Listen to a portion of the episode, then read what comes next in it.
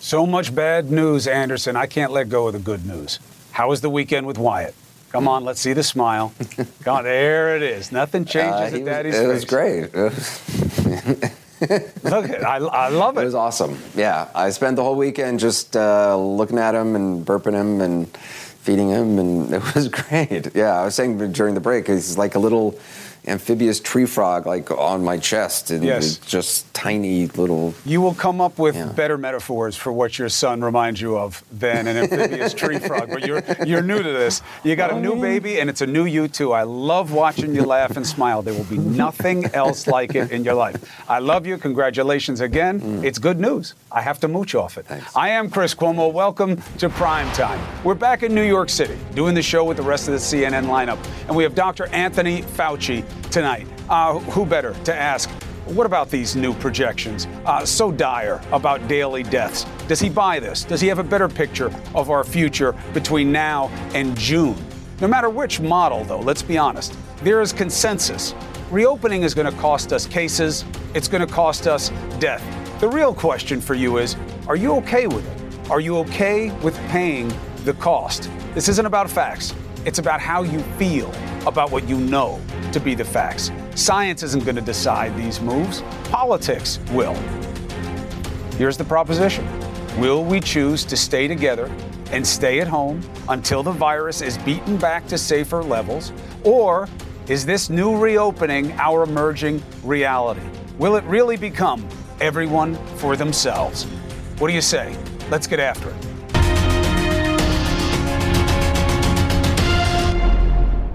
Now, be clear, it's not about the media causing madness and excitement and concerns about what will happen.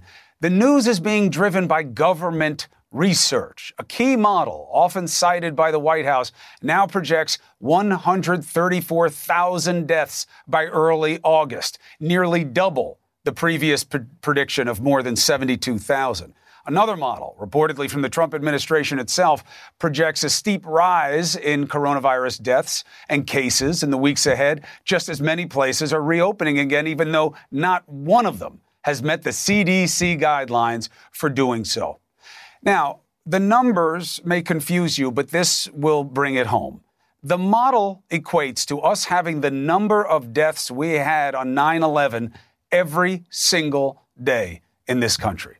And again, you can argue about the numbers and the assumptions behind them, but there is no arguing, unless you're on state TV, that reopening will mean more cases and more death. You don't need a famous doctor to tell you that. But we do need Dr. Anthony Fauci to kind of keep us straight about where our efforts should be right now. Doctor, welcome back to Primetime. Good to be with you, Chris. You didn't do the models. You're not about the modeling uh, on this, but these numbers uh, are making people nervous. Not nervous enough to not reopen, by the way, which is an important point. What is your perspective on them? Yeah. Well, models that change numbers like this, Chris, often confuse people. But the fundamental core principle behind it doesn't change. And that's something that we've been saying all along. When you have a lot of virus activity and you know that you're able to contain it to a certain degree by the mitigation, the physical separations, the kinds of things that we've been talking about gateway, phase one, phase two, phase three and you start to leapfrog over some of these, you're inviting rebound. And rebound is going to give you spikes, and spikes are going to give you the kinds of numbers. I don't know if those numbers, because I have skepticism about models, mm-hmm. about they're only as good as the assumptions you put into them, but they're not completely misleading. They're telling you something that's a reality. That when you have mitigation that's containing something, and unless it's down in the right direction and you pull back prematurely, you're going to get a rebound of cases. And that's something that I've been talking about in multiple interviews, multiple times. It is tempting rebound when you do something prematurely. Now, you know, everybody sees you as the person who wants us to stay the course and keep with the social distancing and let's get the science right. Uh, but they don't also understand that Tony Fauci knows what economic hard times are about, uh, how your family came up, what life was like uh, for you coming up. You know that people are in need right now. You know money is short for them. How do you balance those interests in your own heart and Yeah. head that you know people are strapped by this and they're worried about their families losing whatever dreams they have. How do you balance? Well, Chris, I'm I'm not at all insensitive. In fact, I'm very sensitive to the potential downsides of the kind of in, uh, uh, economic crises that we're having, the suffering of people who are not working. I mean, that's something that I mean, you'd have to be so callous not to really feel the pain that people are feeling.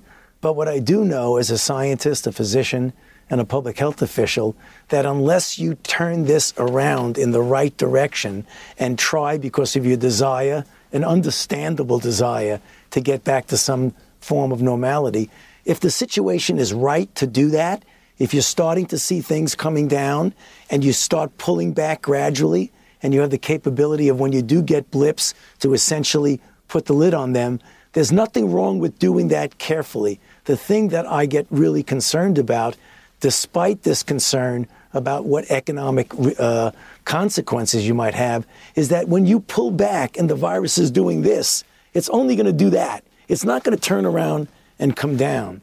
So there is a balance, and you've got to look at both sides of it. And there are, I mean, the United States is a big country, as you know, Chris, and that things are going to be different from one region to the other. And I think what sometimes confuses people is that when you talk about pulling back under certain circumstances, there are regions, areas, counties, cities in which you can do that safely now. But there are others that if you do that, it's really dangerous. And that's the thing you've got to be careful of. You are losing this argument, uh, Doctor. Not to For me. sure. You can beat me in For your sleep. For sure. Uh, Yeah. But people are fatigued. Some of it is need, as we spoke, and that's legitimate. And maybe you know you're the wrong guest, but maybe argument, uh, government should be doing things it's not doing to help American families. That's not your wheelhouse. Um, but there is fatigue. They want out. You saw the pictures from New York City uh, this weekend. Uh, when I went out uh, to shop this weekend, everybody was out there. A lot of people had masks. Uh, and there was some non mask shaming where I was, but not in the parks. The people have had it. The seasons are changing. It feels like summer. It's been long enough. How do you combat people's willingness to accept more cases, to accept even more death? Well, you know, it's the balance of something that's a very difficult choice. Like, how many deaths and how much suffering are you willing to accept to get back to what you want to be some form of normality sooner rather than later? You know, it's something that people feel very differently about it. You know, myself, coming from the vantage point that I come and seeing the danger in it, I have to. I feel I have a moral obligation to give the kind of information that I'm giving. People are going to make their own choices. I cannot, nor anybody, force people under every circumstance to do what you think is best. The only thing that I can do, Chris, is to give the information based on evidence and based on experience. And that's what I've been doing right from the very beginning. And there are people that are going to be disagreeing with me, some of them rather violently in many respects, you know, telling me that I'm crazy, you know, fire Fauci, do this, do that. That's part of the game. I'm just going to keep giving you the information that I feel is necessary to make the decisions that I think are prudent decisions. People who think they're going to shake you up with their mouths don't know you uh, very well. Uh, the idea that it happened this fast, are you surprised that after the country really did seem to get it that we have to stay home? I know we don't want to do it, but it's working, that it snapped back this fast? No, I'm not surprised. And the reason I'm not surprised, Chris, is because one thing this virus has that's really different from so many other viruses that we have experience with, it has a phenomenal capability and efficiency in spreading from person to person. This is not a trivial issue. This virus has enormous capabilities of spreading like wildfire. We know that. We've seen it in general, and we've seen it in confined situations. The Teddy Roosevelt aircraft carrier with the explosion of cases, many of them asymptomatic. The Diamond Princess, when you have people together.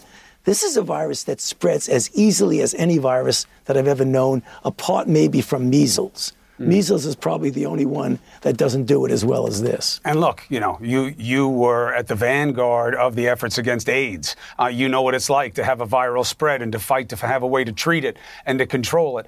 Um, so you're not new to this. And the reserve that you have here and the concern you have should be heeded, but it's not. Because people want to get back, and we'll just have to watch what the price is. And unfortunately, even though you're not pushing the reopening, you will have to deal with the consequences of it. Now, what I will not spend time doing tonight, uh, Dr. Fauci, is asking you about testifying or not testifying or questions about the messaging.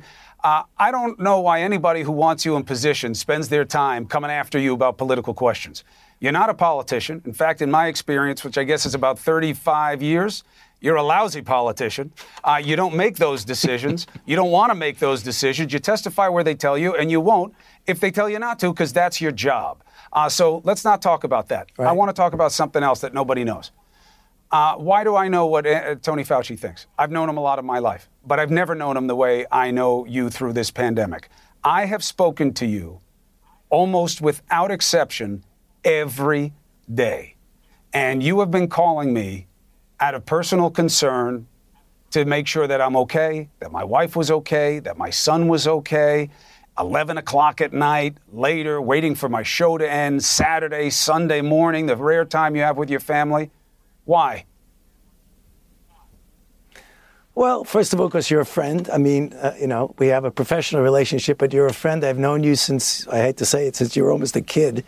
And the fact is, you were going through some difficult times. I don't think that the people who were seeing you on the show were really experiencing uh, or realizing how you were really sucking it up to look relatively normal. But when you finished the show and we would start chatting at 11 o'clock, 11:30 at night, you, you, know, you were wiped out. You you not only had the acute uh, difficulty with a virus that was replicating in you, but you had some of the secondary effects. You know, the fever, the aches, the feeling washed out. And even when you're viral negative, you know, I was concerned uh, because you're uncomfortable. I mean, people look at you, you know, you look pretty good right now, but boy, you, you put on a great act in front of the TV because you were really wiped out badly. I was worried about you there for a while because we know, and I didn't want to scare you, I gave you the truth, that there is a period of time in some individuals when you look like you're recovering, and then all of a sudden things go really bad. The reason why that happens, as you and I have discussed over the phone at night, is we're not even sure. We don't even have a full grasp of the pathogenesis of why some people do what you did. You felt bad, you felt bad, and then you started getting better and better and better. Some people, they feel good, they feel bad, they feel bad, and then they start to feel better, and then boom, they go downhill. We need to figure out what that is because when we do, it'll help us to intervene to do something about it. And I so know that, I cared knowledge... about you. Go ahead. No, I say, and I cared about you, but I was worried about you. That's one of the reasons I, I appreciate it. I, I appreciate you being gentle with me about it. But listen, I just want you to know how much I appreciate it, uh, not just from Tony the guy, um, but as a member of the administration.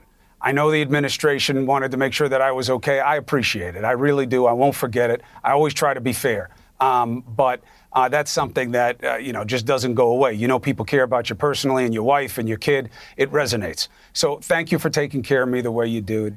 Thank you for giving me all the information uh, that you did. And the only reason I'm sharing it on TV instead of saying it to you as I have many times in person, I want people to know who they're getting in Tony Fauci. Uh, it's not just TV. It's not just 30 years of excellence in the scientific field. Um, the head and the heart that comes together uh, in your body is the real deal. Dr. Fauci, and that's why people believe in you. It's not the science. The numbers are all over the place. Nobody knows what the hell they're talking about with this virus or what's going to happen. But they know uh, that where you're coming from is a point of concern in humanity. And I know that firsthand, and I want my audience to know it as well. It's never been more true about a public official than it is about you. So, Tony, thank you for caring about me and my family. Thank you for caring about all of us. I know you're worried as hell about where we're going. Uh, and whatever happens, we got to just try to keep ourselves together. All right. Thank you very much, Chris. Great being with you, my friend. Dr. Fauci, uh, the pleasure and the privilege is mine. Have a good night. I'll talk to you later. All right. Uh, I, I, wanted you to know that I'm kind of tired of the whole personal sharing thing, to be honest with you. But I've never had anybody do uh, what Tony Fauci did with me. Uh, he's got a lot on his plate, but he took time, and the administration knew, and they wanted to know. I respect it. All of you, thank you. This is one of the nights uh, that we have our leader watching, I appreciate uh, what you did for me and my family and caring about us. I'll never forget it. Now, uh, where we're looking in this country right now, one of the biggest shifts uh, in one of the states where the governor has been facing protests and rebellion uh, for all the closing now, we're seeing a shift. Businesses are suddenly set to reopen legally this week in California. What does that mean for LA's mayor? Okay, he's already warned crowds uh, may not come back to concerts, sporting events. But what does he do now? How does he deal with what we were just talking to T- Tony Fauci about needs and wants? The mayor, next. Everybody's feeling the pressure. We knew this would happen. As states start to reopen, pressure on other states is going to grow. California's governor today took a step toward reopening businesses despite the state not yet seeing a steady two week decline in coronavirus cases. That's the CDC standard. And by the way, it's not that harsh a standard if you look at other countries. Now, some retail stores will begin to reopen on Friday. Clothing stores, florists, bookstores, you know, they're all going to do curbside pickup. But without that two week decline, Look, you know what the concern is, especially if you're the mayor of a place like Los Angeles. The city's stay at home order will not be entirely lifted in the days ahead, but there may be some easing of restrictions. How do you balance doing what's right when you know that so much of that will be wrong? Mayor Eric Garcetti joins us now. Thank you. I know this is a crazy day for you. I appreciate you carving the time out for us, Mr. Mayor. Hey, man, great to see you back in studio. Welcome home. It is good to be here with the fake city behind me. Uh, let me ask you this, Mr. Mayor. How do you deal with yes. this? Because I know you're getting calls.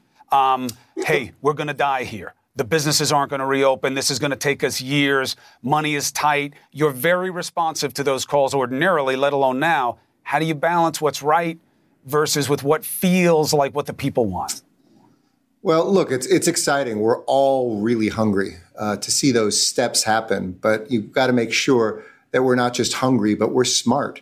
Uh, here in Los Angeles, we've been lucky. We adopted swift measures. We've expanded testing to everybody, including asymptomatic people. Uh, we have some best, you know, practices, not just in this country, but I think in the world. But all that could go away, especially in a city where 96% of us have not yet gotten coronavirus. So we want to make sure we take those steps carefully. Our order goes to May 15th. The governor, who I support and did a great job today, um, he didn't say that everybody in the state has to open. He said they now can open. So a rural mountain county as big as LA County, but with 9,000 people, might have a different circumstance than LA, where some parts are as dense as New York and other places are suburban, but where we have to be careful. So I, I, have a lot of trust that we can take those steps. I'll give you one example. We've had the construction trades working throughout this, mm-hmm. and we we inspect them. We make sure they have PPE, and we haven't seen outbreaks among our construction crews. That's really important. So I believe that we can, but people got to remember this isn't about mayors and governors. This is about their own discipline of knowing we're not moving beyond COVID 19. We're just starting to learn how to live with it. Now, I remember that.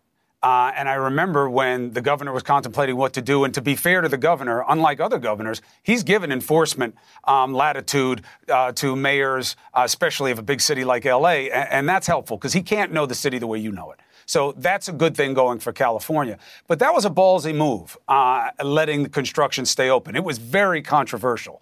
It's paid yep. off. Do you believe that building construction is unique? In terms of people being outside, and it's an industry um, that is very adherent to code as it is? Or do you think it gives you hope for other businesses in general? It gives me a lot of hope. Uh, we have to be careful. We're not throwing the doors open to everybody, or else we're going to see some bad, bad numbers quickly.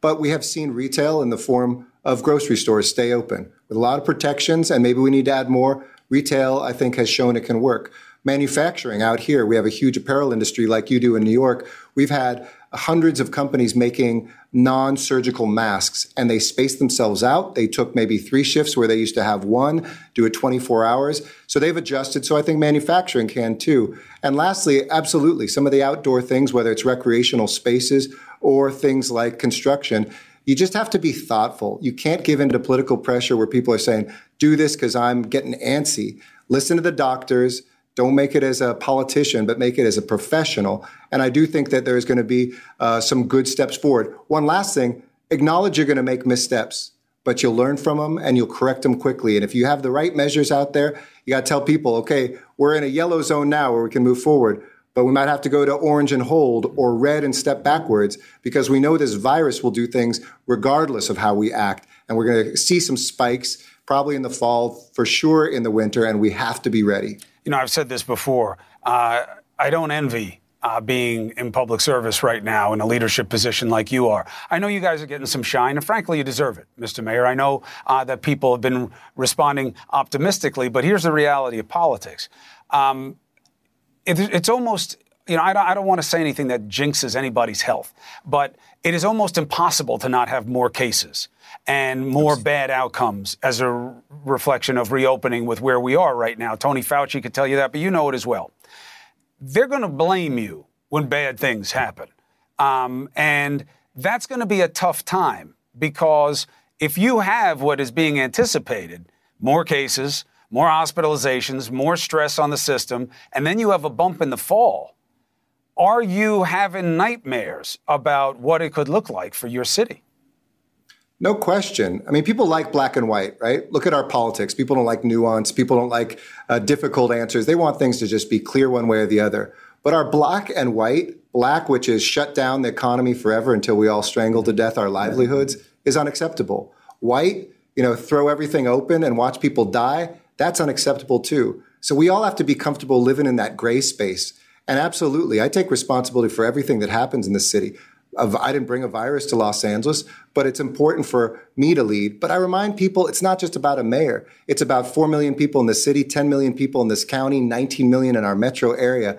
If we have the discipline, leaders are all around us. They're next door, they're in the room with you, they're down the street, they're in your workplace. And we all have to help each other lead, or else we all bear some of the blame of what happens. But if we do it right, how often do you get to save thousands and maybe even millions of lives? We'll look back in this chapter and say it wasn't perfect. Every disaster is messy, but America finally found its soul. We rose to the moment and we did what was right and we did it for each other. We didn't expect government to do it on its own. We expected a lot out of government, but we also saved the day. There's no question. Uh, this was never going to be just about government, but also acutely so. You guys have had to figure out how to do it for yourselves and the American people have had to figure out how to do it for themselves. No savior was going to come in and sweep them up. What is your best working understanding of how much more flow your capacity system can take? We're good right now. We're holding strong. We have, you know, over a thousand ventilators available right now, a thousand plus hospital beds, over 230 ICU beds, and we've got the capacity to surge even more. But that's the number that every citizen should be asking their mayor and their governor. What's the hospital capacity? Not just the number of cases. Mm-hmm. What are the hospital admissions? and what's the capacity because we should be shutting things down quickly when it's reaching capacity or getting towards it and we should open them up when capacity opens up to me it's the most important measure we have you know pandora's box i want to ask you one thing and then i got to let you go because your time is tight um, pandora's box you know is going to live itself out as a as not a mythology but a reality uh, now people are not going to want to go back and that's going to be a political challenge as well you have a significant uh, homeless population. Uh, people migrate from all over the country uh, to California because of the weather and other places on the West Coast. How much strain are you under in servicing that population right now, and what will this move mean for you? Well, there's certainly always strain, but as I said, we had the public health emergency before COVID 19 arrived in a lot of America's cities, and it's called homelessness. I called two years ago for a FEMA level response. Finally, and to their credit, FEMA is allowing us to pay to put people into housing, hotel rooms, and shelters before they're even hit by the disaster. This is before they have COVID 19. So I'm really actually pretty jazzed, pretty excited about this moment. It's a once in a lifetime opportunity, not just to house thousands of people as we've done off of our streets already, and hopefully thousands more. But shame on all of us collectively, federal, state, and local, if we let them just hit the streets after this. So we're spending a lot of time figuring out let's make sure that these folks who are vulnerable to death, you're twice as likely to die on the streets if you're homeless than if you're housed. Let's make sure that those pre existing conditions, long after COVID 19, don't kill more Americans just because they're experiencing homelessness. We've done it for vets. We've helped a lot of them. We've reduced by 90% our veterans' homelessness here in LA. We can do it for non vets too. And that shows the soul of who we are. Mm, I know a lot of people are listening to you right now and they just went, veterans homeless? Yeah, a huge part of the homeless population is veterans who haven't gotten the help that they need. You got a good one in Eric uh, Garcetti, though, the mayor of Los Angeles. You look these people in the eye when they're homeless on the street. You see them as human beings, maybe you know veterans as well, human beings uh, who need help. Uh, you always have a platform here to talk about the need, especially where our most vulnerable are involved. Good luck to you going forward. Thank you, brother. Appreciate it. Be well, Chris. Thank you, sir. Mayor Eric Garcetti, big job out there. The eyes of the country will be on them. Why? Future's in doubt. Uh, but we're learning more all the time, right? And one of the big lessons uh, that we've been aware of on this show is this virus has been outside China and around this world a lot longer than they were telling us. Remember, January, of January, first case. Now they got one in December outside China. And guess what? This person says they never went to China. So where did they get it? What we're learning about how long this has been happening. Chief Doctor Sanjay Gupta. Next. All right, have you heard this yet? A hospital in Paris has a story to tell. This is what they've been doing, and you're going to see a lot of this in this country. They started to backtrack. They went back to old samples of patients who came in before the pandemic with flu like symptoms that they couldn't figure out, and it wasn't the flu in December. And remember what I said weeks ago because of anecdotes like this, we're going to keep going back. Doctors there say they found evidence that one man who hadn't even been to China tested positive in December. That's a month before France even reported its first cases. Dr. Sanjay Gupta has been ahead on this cause for concern for many weeks. We don't know, but the suspicions have been there and they are growing. First, in France, Sanjay, where did the guy get it if he never went to China? What's their best guess at this point? Yeah, I mean, he, he most most likely got it uh, from the community, uh, which raises a, a whole nother level of concern. If you remember, Chris, end of January, the first patient diagnosed. End of February, a month later, is when they say they have evidence of community transmission, that this is now spreading within the community, not just from people who had known exposure to somebody. So, if, if he got this in December with no known specific contact, he's a fishmonger. So if, uh, you know maybe, maybe he got it from an animal market. Uh, maybe there was somebody else that had had flown in from China and he got it from that person. We don't know. I mean, this is um, it, it's just like you said, Chris. It's it's, it's quite a stunning uh, finding. Uh, but not that surprising at the same time. I mean, I don't think we ever sort of thought, uh, the, the, scientific community never thought that we definitely found the first patient. We definitely found the first patient, zero, so to speak. But I think, you know, the fact that uh, in China, we were saying the first patients were diagnosed in December. This guy was diagnosed in December, possibly getting it from the community, does mean, just as you, you've said, Chris, in the past as well, that if it was community transmission in December, that means it must have arrived at least at some point earlier than that. So how far back are we going?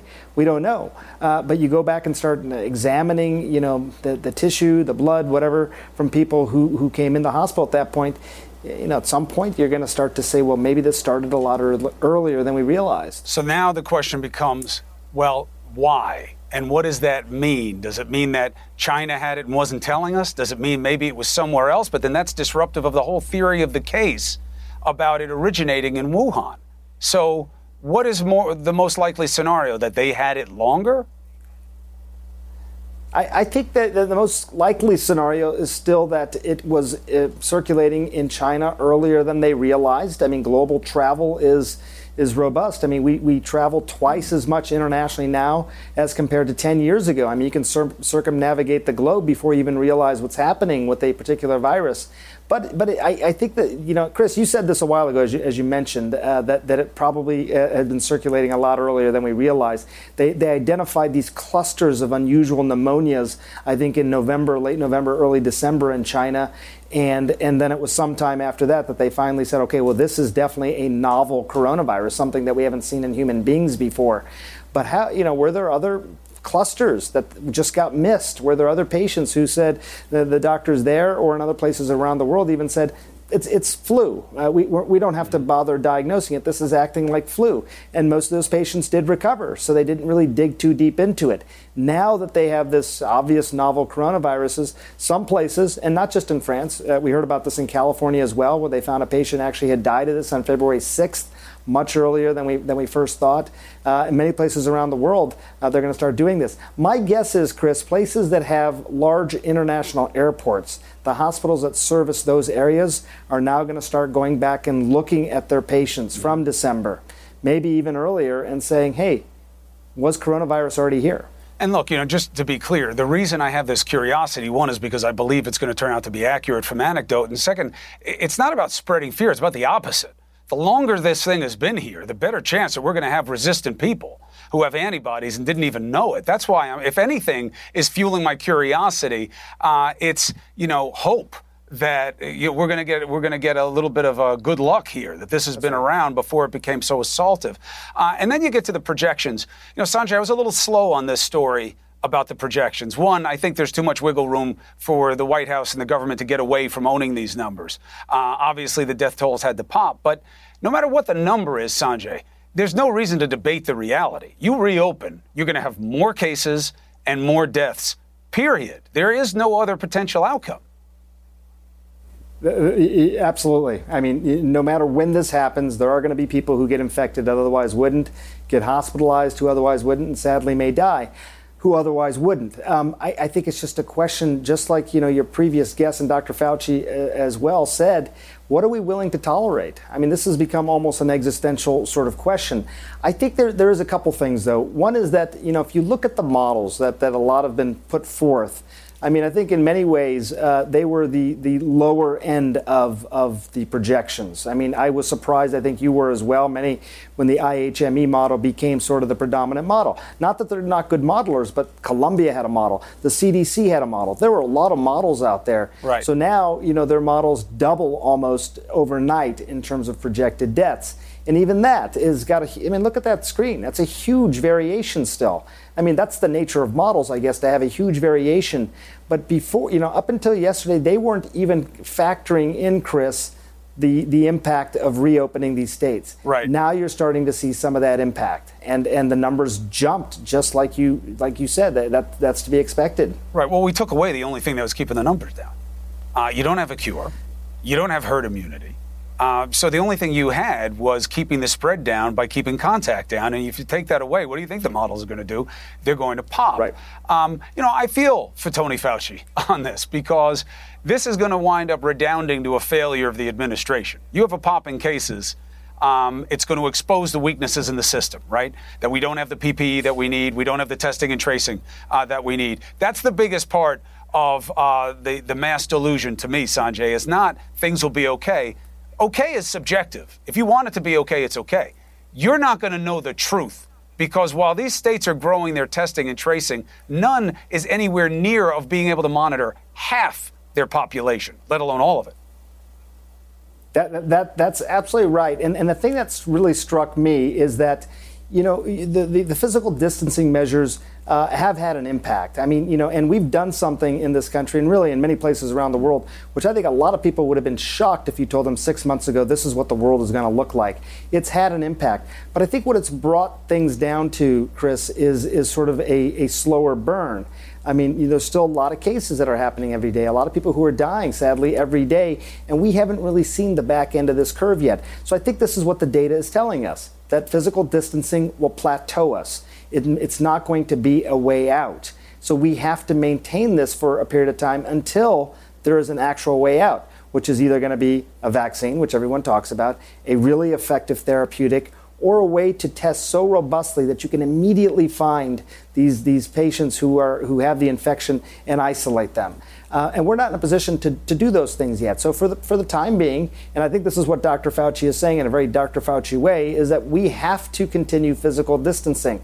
I've given you the guidelines. I've made them easy to read. I, you know, really spelled it out for people, uh, governors and, and states all across America. If you're not doing it at this point, you, you must realize what's going to happen. We've seen it around the world.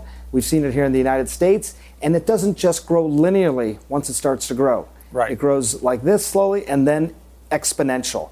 That's what exponential growth is. And nobody wants that. Nobody wants that. No matter how much you want the economy to be open, nobody wants that. And, and finally, Chris, you showed those images, you know, Central Park, you know, today. You know, pe- people take risks all the time, right? But the difference here is you're not the one taking the risk. You're taking the risk for you, but you are possibly going to spread this to other people. That's what's different about this. This isn't just about I'm going to eat cheeseburgers and I'll take my risk. Maybe I'll have heart disease, maybe I won't. You could harbor this virus and then spread it to other people. This isn't a normal kind of risk. We have to evaluate risk differently here because it's not just about any individual. And I think people realize that, and most people have done a really good job. But you know, we, we've got to stay the course right now, and we'll get through this. They realize it, to stay the course. but they have to realize it right now. When they want to make that decision to go do something, they have to remember what they're doing to everybody else. Um, and let me just say quickly, Sanjay, uh, my gratitude tour, I wouldn't be here um, as soon as I have if I hadn't had your guidance and I hadn't had your love and support. I'll never forget it. I've seen you do amazing things. I've never seen you control coverage the way you have in this story. Um, and you've done amazing things for a long time. But what you did for me personally, I'll never uh, forget. You will stand out in my mind for two reasons. Three, one, how you cared for me. Two, I've never seen someone your size carry me on their back with the legs that you have. And three, you use the word fishmonger, which I've never heard anybody use outside of Shakespeare. But those, uh, the first word. one is what matters most. Thank you for taking care of me and my family. Hey, I love you. Uh, seriously, it was a nice moment between you and Dr. Fauci today as well. You got a lot of love around you, Chris. I'm glad you're feeling better. Well, you are the real deal. Anybody who wants to know who you are, they get to see the real deal on television. Sanjay Gupta, thank you, brother. Appreciate it. All right, closing argument tonight. Tough one. Why? Because, look, we all know that rushing to reopen is risky. This really hard question, maybe the hardest one I've ever seen us take on, is the risk worth it? The answer seems to be yes, but I don't think we're really seeing it for what it is and what it may cost us and why we're doing it. This is tough, and we're not treating it that way, but we should. So let's give it a try next.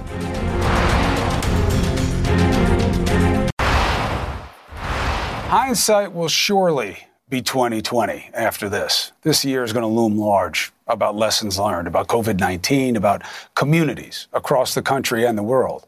Now, personally, the lesson for me is obvious. My lesson is gratitude. It's my first day back in the office in more than a month. So many of you were so good to me, both in my family and to my family.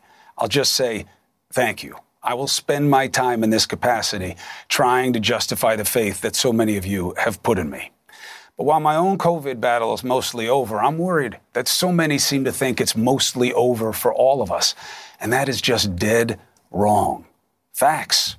Case numbers climbing pretty much everywhere. 68,000 plus deaths now. Two weeks ago, the president said we would have 60,000 deaths, period.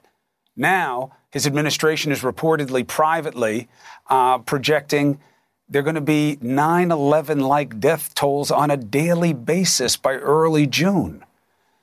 And yet they want to push reopening? Now, look, no one has accused this president of being fact focused or even read in on any of this. But you don't need him to mislead you. In fact, don't put this on Trump.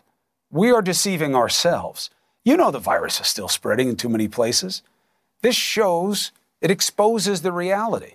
You know testing and tracing capabilities are nowhere near what we need to just get the truth of the risks that we all seem too ready to take. So, why are we doing it? This is the hard part of the argument. Because the agony of this is legitimate angst. We can't just say it's too soon. Why? Because it's almost too late for too many suffering real economic pain. 30 million unemployed. Who knows if they'll be able to find jobs again? It took us a decade to rebuild fewer jobs than that, literally like 10 million fewer after 2008. Yes, different circumstances, but the desperation here is different too. We're talking food lines, not 401ks, dreams dying, not just deferred. Even if you don't have COVID, this situation is making us sick. Mental health is going to open eyes as never before, and that'll be a good thing, but it's coming at a bad price. Those are the facts. But there's also feel, fatigue. I've had it. Season's changing. It's getting warm. Want to get back to it. Look at these fools. Fools. I know they want to be out there. Fools. It's not about you. What about the other people? And look, I'm not going to castigate you. That's not my job. I'm not your daddy. But we have to think about this. We are rushing to get back out of want, not just out of need. All right? Beautiful weather does not make for a beautiful reality. Yes, we're tired of bad news. Yes, the government is not doing things it should be. And there's no question that this is all real, but so are the numbers. The relaxing of stay home orders doesn't mean COVID isn't a problem anymore. In fact, the opposite is the truth. I know I said that already. I'm going to repeat a lot of things because it's not getting through. Things will get worse. I don't care how you reopen. So if you're going to go against the science, well, what is better? What is better than this reality? This is something I've been asking myself, and I hope you do as well. What are we rushing back to? Politicians are making this decision, not scientists. Fauci's not in charge. Don't ask him political questions. It's not his job. The politicians are doing this because of you. Politicians act out of fear of consequence much more often than they do out of good conscience. Okay? So that's what's going to happen now. We know we can't do nothing forever. But think about what you are so anxious to get back to in terms of normal and what you're going to lose that we've gained in this pandemic. Okay? Think about it. Be careful what you've wished for. The time with family, the time together, the time leading more simply, the time thinking about where to go and where not. Those pictures of what we see in Venice of clearer water and clearer skies that they're showing us all over the world. I know we can't do nothing forever, but we can think about how to be together better. I'm just asking you to do this. I know what you wish for. I wish for the same. But remember, we may be headed back to a time that we think we remember as better, but we may live to regret. That is my argument, and I hope you give it a listen. All right, now when I come back, I want to talk to you about what is at stake here. All right, the worst case scenario is dying, but what about short of that?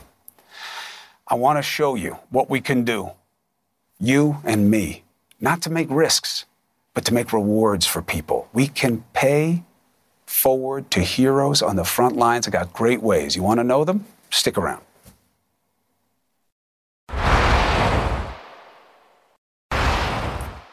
Double dose of Americans for you tonight. First up, college students Amy Guan and Reen Oom. They came up with a service called Give Essential. Essential workers list what they need. They get paired with donors who can send the items free of charge. You want to get involved? Of course you do. GiveEssential.org. E S S E N T I A L. Okay? GiveEssential.org. Second, remember Lauren Leander, the ICU nurse we had on from Arizona? Remember what she did? She didn't make a big stink. She didn't say anything, but she just stood there in her mask in front of the protesters, and they let her have it in Phoenix last month. She saw our interview with Navajo Nation President Jonathan Nez. Remember, that's the third biggest concentration of cases in this country. Is the reservation. There's the president himself. He told us how the federal government wasn't appropriately meeting its responsibilities on aid. Okay? Even the virus uh, is going to be something that now they're going to have to live with, with the insult to our humanity that those reservations have become. Lauren set up a GoFundMe page to help raise money for Navajo Nation hospitals and their workers. I'm going to tweet out the link. The donations will be given to Nez, who will oversee the funds. How about that? She's saving lives in an ICU, working 12 hour shifts, and thinks about how to do more. American. Thank you for watching. CNN Tonight with D. Lemon starts right now. Quality sleep is essential, and that's why the Sleep Number Smart Bed is designed for your ever evolving sleep needs. So you can choose what's right for you whenever you like. Need a bed that's firmer or softer on either side? Helps you sleep at a comfortable temperature, quiets their snores. Sleep Number does that. Sleep better together. JD Power ranks Sleep Number number 1 in customer satisfaction with mattresses purchased in-store. And now, save 50% on Sleep Number limited edition smart beds for a limited time. For JD Power 2023 award information, visit jdpower.com/awards. Only at Sleep Number stores or sleepnumber.com. Now streaming exclusively on Max, a new CNN flash doc about the album that has Nashville talking. Call Me Country. Beyonce and Nashville's Renaissance. Watch it at max.com slash call me country. Max subscription required.